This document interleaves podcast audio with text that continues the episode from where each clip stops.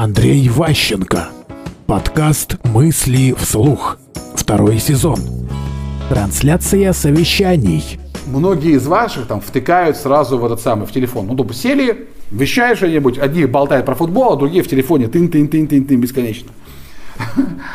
Единственный способ сделать так, чтобы они не втыкали это чтобы в телефоне работало ваше мобильное приложение, если оно уже есть какое-нибудь.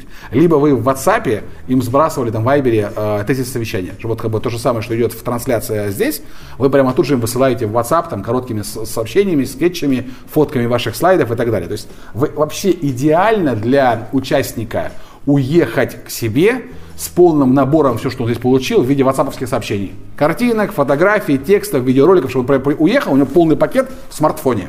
Поэтому подумайте над тем, как вы можете ваши все сообщения и комментарии, какие-то идеи э, донести до них через телефон.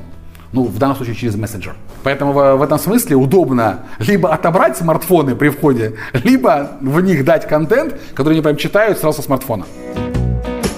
Мысли вслух. Слушайте новые выпуски и ищите аудиокниги Андрея Ващенко на Литресе.